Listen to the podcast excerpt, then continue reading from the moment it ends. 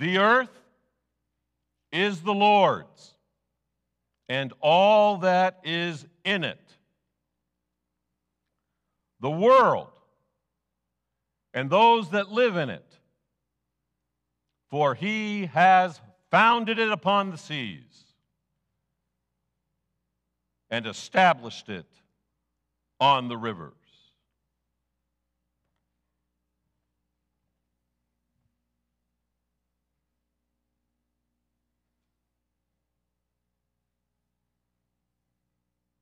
Who shall ascend the hill of the Lord?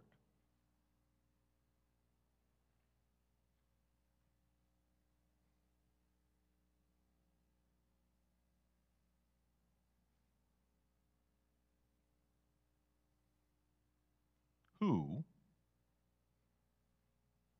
shall stand in this holy place.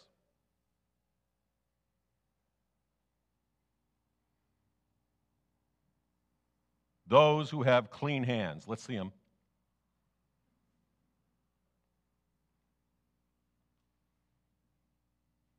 Pure hearts.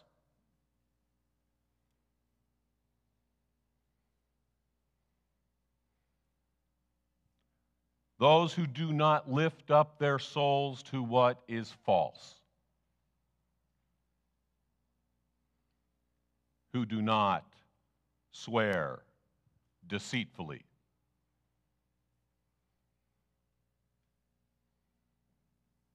They will receive a blessing from the Lord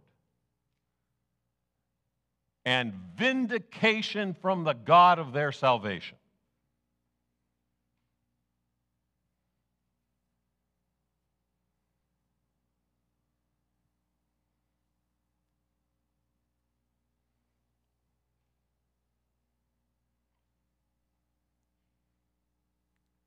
Such is the company of those that seek him.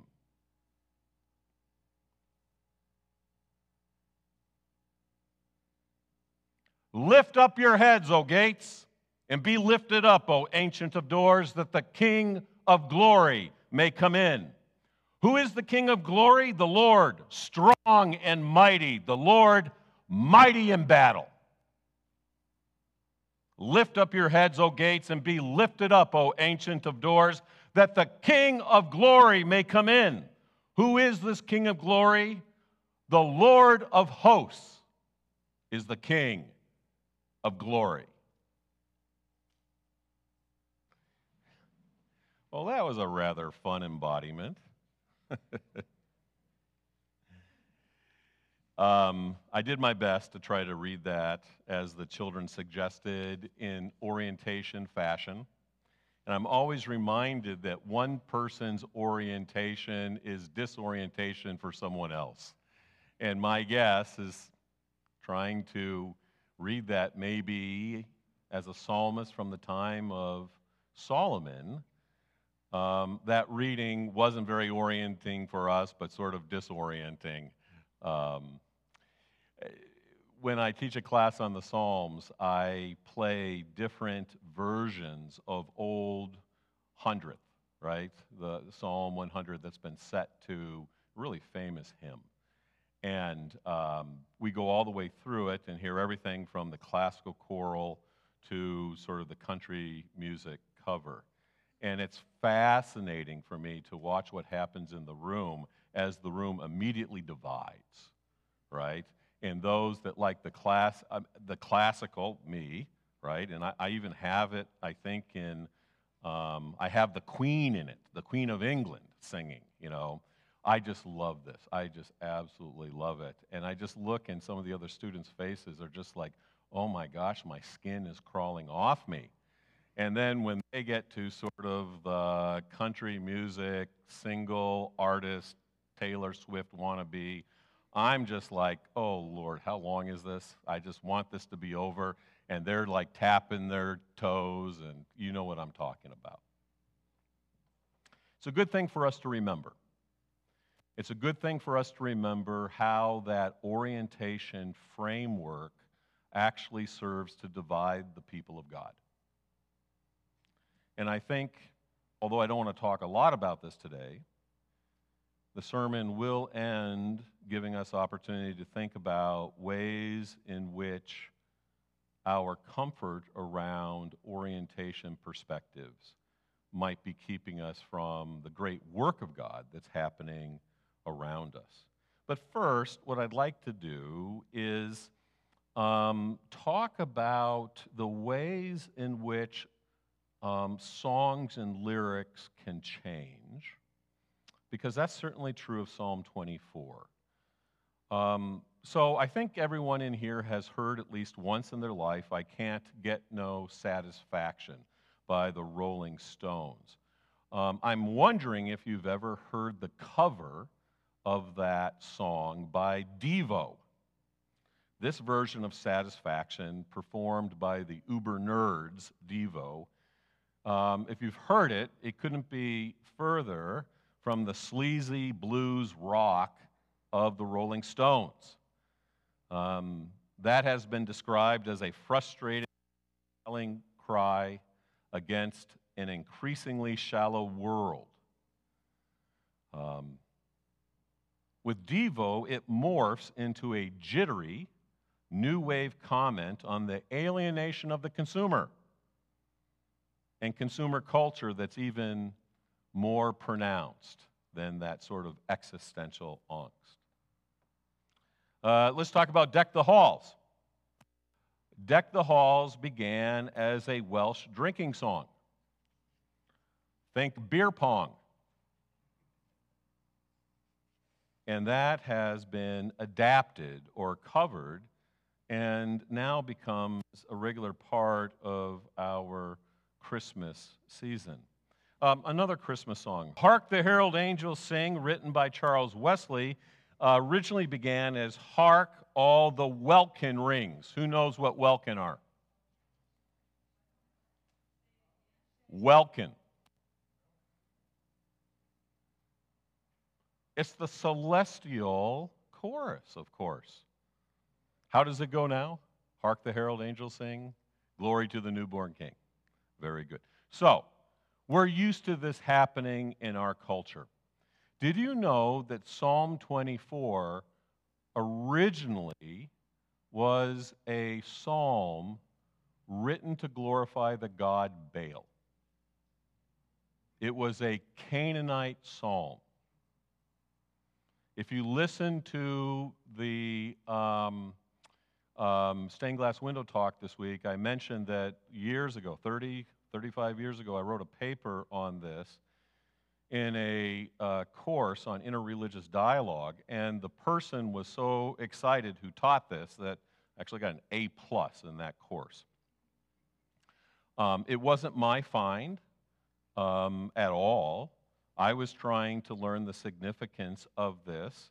It was, this was originally pointed out by Frank Moore Cross, who built the Ancient Near Eastern Studies program at Harvard. Um, for those of you who follow these things, how things sort of go, it started with Albright at Johns Hopkins, then it went to Harvard, and then eventually came to Princeton, and so on. Um, but Baal, a Canaanite god, and a god that continued to be worshiped um, among the Israelites. And it was, it was hard because sometimes, I mean, Baal, just Baal was worshiped. And if I could tell you more about Baal, and for those of you who haven't really thought about this but are up on your pop culture, just think Wolverine and X Men and you're there. Um, you know, Baal, Baal was such a um, impressive god that even the Egyptians at one point worshipped Baal. Um, but what was more sort of, this was subtle, but what Israelites often tried to do is to worship Yahweh in such a way that Yahweh would act like Baal. You see the difference? And that's probably how Psalm 24 comes into being. Psalm 24. Um, this is what one commentator says about the scene that this depicts in Canaanite mythology. Um, this is a situation where, um, and, and I think this will all make sense, but it's going to sound a little nerdy for a while, but I started with Devo. Um, so, Baal, that means Lord, has brothers, and two of the brothers are Yam, that means sea, and Nahar, that means river. Okay? And as all good, devious brothers do, they capture Baal and they want to kill him and take over all of his power.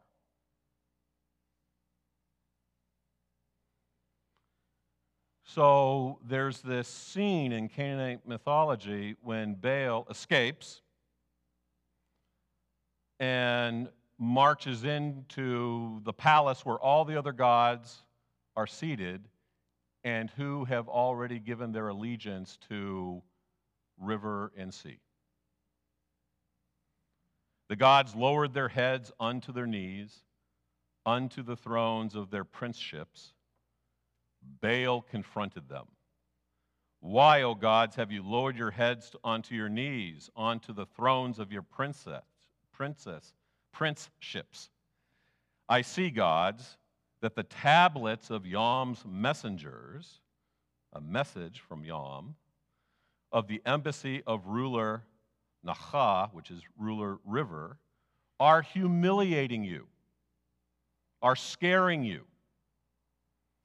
I sort of thought when I read that this time, instead of the tablets, we could say the Twitter feed. You know what I'm talking about. Lift up, O gods, your heads from your knees from the thrones of your princeships. I shall answer the messengers of Yam, the embassy of the ruler of River. Now, think about that for a moment when you hear again the words of Psalm 24. The first is, The earth is Yahweh's, and everything that's in it, and all who live in it. And he has set this up on the sea. And he has founded it on the river. Now, in Canaanite mythology, seas and rivers were symbolic of the greatest um, destruction, chaos, even evil.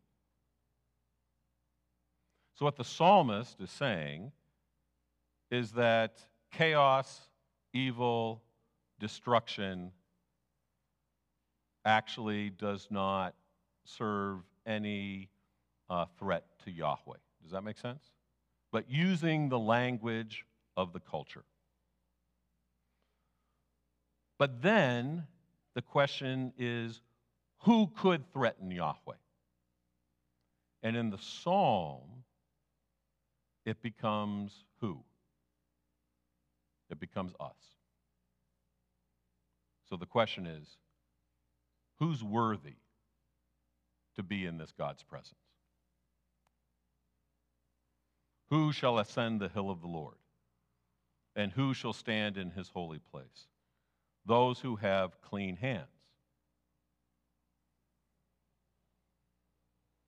and pure hearts. In our present context, right now, that would mean political officials who have not flipped. Make sense? Who is loyal to Yahweh? Who does not try to split their bets? This is at a time um, when this psalm comes into being when Israel was not monotheistic. The best Israelites were monolatrous, meant that they recognized the reality of other gods, but they chose to worship Yahweh alone. We sometimes think that that would be all the Israelites. In reality, it was a very small number. Uh, to have this make sense to us, what a monolater would commit to doing is going to Yahweh always for everything, even if you weren't sure that Yahweh had that expertise. So if you're going to give birth here in Spokane, are you going to go to Sacred Heart or I guess it's now Providence, you know, the Holy Family? Where are you going to go? Or are you going to come here to the sanctuary? As long as I've been here, no one's come to the sanctuary. If you were a monolater, you would. You see the difference? Because in the ancient world, when you go to the birthing place at one of the hospitals, you actually then are probably worshiping Asherah. So, on the one hand, this psalm is saying that Yahweh, right, taking over from the Canaanite language, is the chief God, and it's seeking ultimate allegiance. And then we get that very strange, very, very strange thing that doesn't work in the psalm. It doesn't make any sense. Um, the psalmist can't say, Lift up your heads, O gods, because other gods were not allowed to be worshiped in the temple, or at least officially they weren't. So it turns to, Lift up your heads, O gates, which makes no sense, right? We talked with the kids. Gates swing they don't lift up. But the gates are significant because you had to go through a gate to get into the city of Jerusalem. You had to go through a gate to get into the temple area. And you were checked out just like we are crossing a border each and every single time. And no one was checking to see if you washed your hands. Are you trustworthy? Are you loyal? Are you trustworthy and loyal to those in power?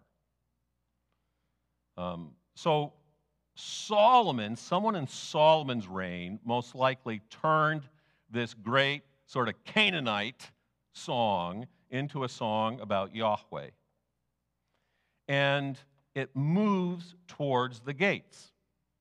In ancient cities, gates were the entrances and exits, as well as the important fortifications containing usually at least two swinging gates, and really importantly, pockets. Um, just as an aside, the gates really didn't keep anyone out. They weren't that good. They slowed you down.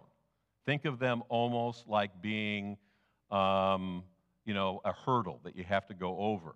Because the ancient gates were made in such a way that you had rooms off to the side, and people with spears and bows and arrows. And so as you're trying to get through the gate, you're shot. Lift up your heads, O gates. Do you see how this is an orientation song? Keeping people in a certain place, keeping them under control. Rulers would sit at the gates and judge their people. So now think about this in the time of Solomon. Who shall ascend the hill of the Lord? And who shall stand in the holy place? Those who have clean hands and pure hearts. If you read 1 Kings 1 and 2, you will discover that Solomon decided that most of David's cabinet did not. And so he killed them and his brother Adonijah did not. And so he banished him and killed him. That question is heard in a different way, isn't it? In its first context. Those who believe the right things, who act the right way, and show the loyalty the right way, they will receive the blessings from the Lord. They will be in a position where God's vindication will come to them. And then the psalmist looks out, and if the gatekeepers have done their job, he or she is safe and saying, Well, if you're in here, then you must be it. And that feels good, doesn't it? Let's just pause here for a second.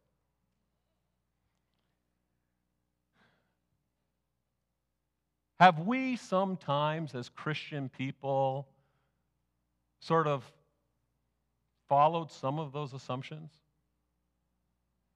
Have you ever, on your way to church, thought about all those irresponsible people having fun? They're not going to come to church, right? Have you I'll never forget when I was buying a house in another uh, city one time, and the person knew the salary I was going to receive and started looking, showing us houses um, according to what I could afford. And I said, I can't afford that. And uh, he said, Sure, you can afford it. I said, Well, what you haven't figured out is my tithe. Don't you ever feel a little superior a little bit more pure of heart based on the commitments you've made as Christians?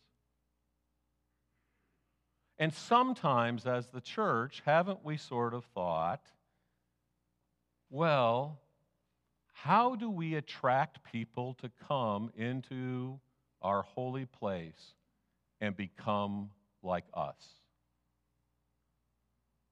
Is that fair? And even in the language, the Canaanite language of the psalm, that the whole world is the Lord's, but he has founded it in such a way that chaos isn't a concern.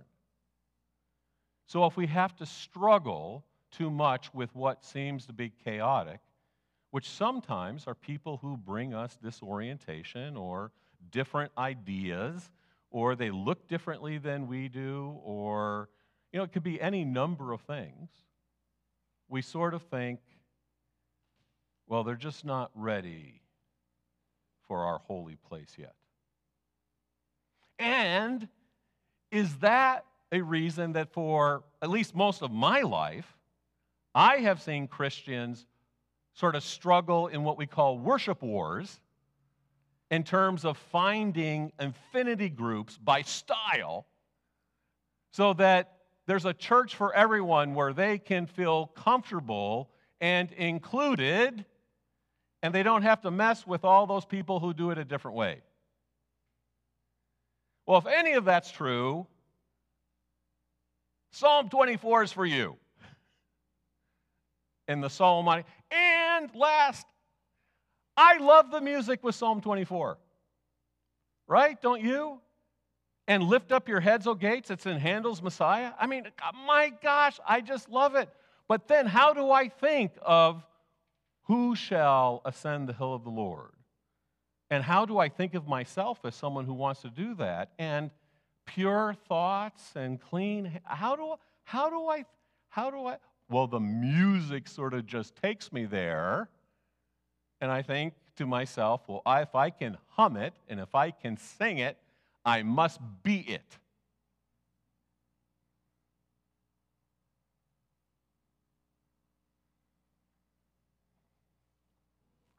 Psalm 24, among some rabbis, we always have to say this. Christians in the past have made uh, tremendous mistakes. One, thinking that they understand Judaism as if it is a single thing. And two, not recognizing that what we consider to be early Christianity is just actually an extension of Judaism. And so when Paul is struggling with some of this stuff, it's an inner Jewish dialogue. Um, this particular psalm, Psalm 24, is associated in Jewish traditions with the first day of the week, um, probably because of creation, and also uh, Rosh Hashanah, um, having to do with connection with God, perhaps. But at the time of the Apostle Paul, it seems that there's some evidence, at least among some rabbis, that this particular psalm or parts of it was supposed to be used in a blessing pronounced over kosher food. So then the issue becomes you are pure if you follow kosher dietary laws, right? As Presbyterians, we don't worry about kosher dietary laws, but I'll tell you, if we break Robert's Rules of Order, you can't be a Presbyterian. That's a Methodist type of thing to do, right? So, with all of this in mind, here's sort of the new orientation or the surprise or the wow, at least for me, in Psalm 24 as it comes into the New Testament. Paul says to the Corinthians, All things are lawful, but not all things are beneficial. All things are lawful, but not all things build up. So, Paul at the very beginning is taking that question, who is worthy, and saying, by the law, it's irrelevant. But at the same time, it's not anything goes. The issue is building up the body, building up relationships. How do we do that? Do not seek your own advantage. Now, how do you possibly read or sing Psalm 24 not seeking your own advantage? As you hear that, don't you want to enter into the holy place of God, which I think is in your advantage? So Paul's messing with this, setting this up. Don't think of your own advantage, but think of the other person's. Eat whatever is sold in the market.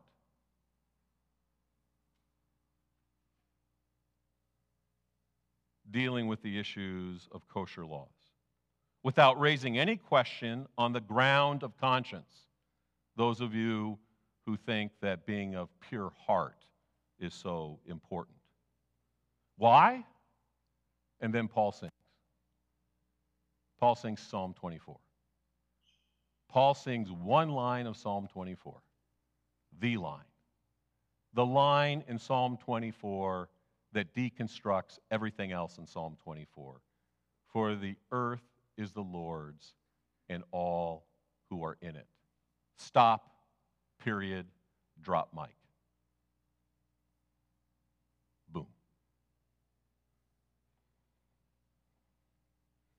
If an unbeliever, Paul says, invites you to a meal and you're disposed to go, eat whatever is set before you without raising any ground of conscience. Now, it seems to me that this principle of the Apostle Paul could apply to a lot of areas of our life. Right? So, again, I know that kosher law doesn't make a whole lot of sense to us, although a lot of us have become foodies, and I'm one of them. And you see me sort of picking and choosing pretty carefully when we have a potluck. And I feel bad about that. And I'm not really thinking about the person who baked it, but I'm thinking about myself. I have to be honest about that. But for those um, Jews and early Christians that were following kosher law, probably the reason why they were following culture, uh, uh, uh, kosher law is because they wanted to make sure that they stood within the people of God. Okay. Do we have some of those issues? Sexuality? Politics? I could go on for a long time, right? Do you know what new generations are looking for among Christians? The first line of Psalm 24 All the earth is the Lord's and everyone in it. Stop. Drop mic. Period. I think oftentimes as religious people, we need everything else in Psalm 24 out of our own insecurity, not out of the work of God. Out of our own insecurity that somehow there are other powers at foot, other gods like river and sea, that we really have to worry about.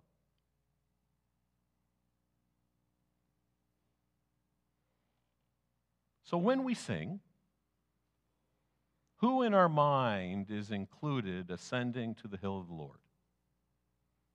Who do we believe can and will stand in God's holy place? Are we more comfortable with Psalm 24 or Jesus, who said, Let the little children come unto me? Didn't check their hands, didn't read their minds. For unto them is the kingdom of God.